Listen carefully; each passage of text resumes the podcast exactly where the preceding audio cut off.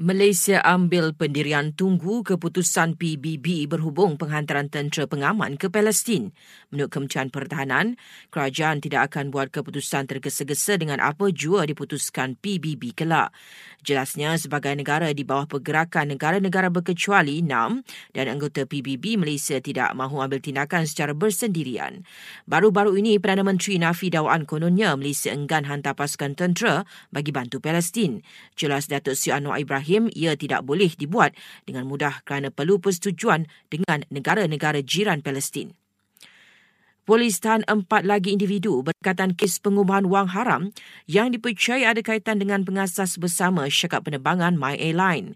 Menurut Bukit Aman, yang menjadikan lapan orang ditahan setakat ini bagi bantu siasatan termasuk suspek utama bergelar Datuk.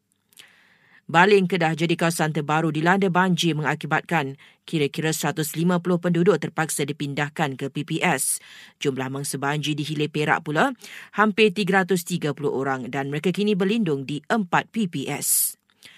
Yang di-Pertuan Agong Sultan Abdullah mengumumkan baginda bakal menamatkan pemerintahannya pada 30 Januari 2024.